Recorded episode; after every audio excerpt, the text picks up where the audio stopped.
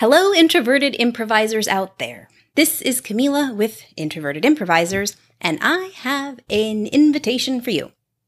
I'd like to point out that right now, not all featured improvisers here necessarily identify as introverts, but they are extremely supportive of helping build this space to find a way to A, help self identifying introverts take first steps towards improv, and B, create a more recharging environment in which veteran introverted improvisers may thrive.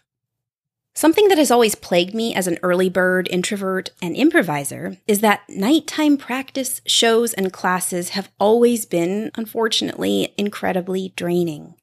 But this, this is a testament to how much I love improv and love my friends.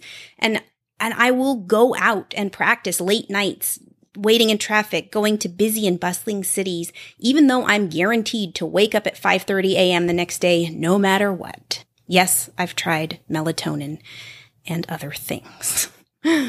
so, if you're interested in being part of an online and audio community that can offer you a recharge from that kind of environment, contact us.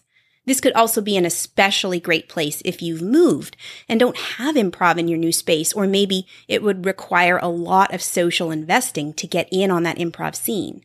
This might happen in, say, smaller cities that people are moving out to, and I have sort of experienced that myself in the past.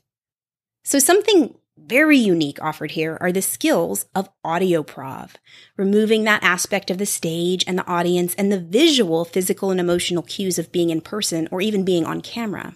While we meet on camera at first, our longer work is not the usual visual based Zoom prov. It's a pretty neat world to work in, and I think it will enhance your storytelling, character work, group mind, and above all, especially true for me, it was such a surprise your listening skills will be so enhanced.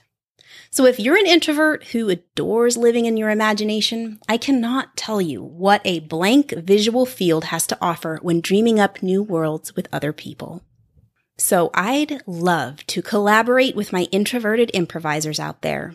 If you live for the practice rather than the performance of improv and have experienced difficulty navigating the world of improv due to having more introverted tendencies, I hope I can find you some cool improv matches here. So check us out online and come play.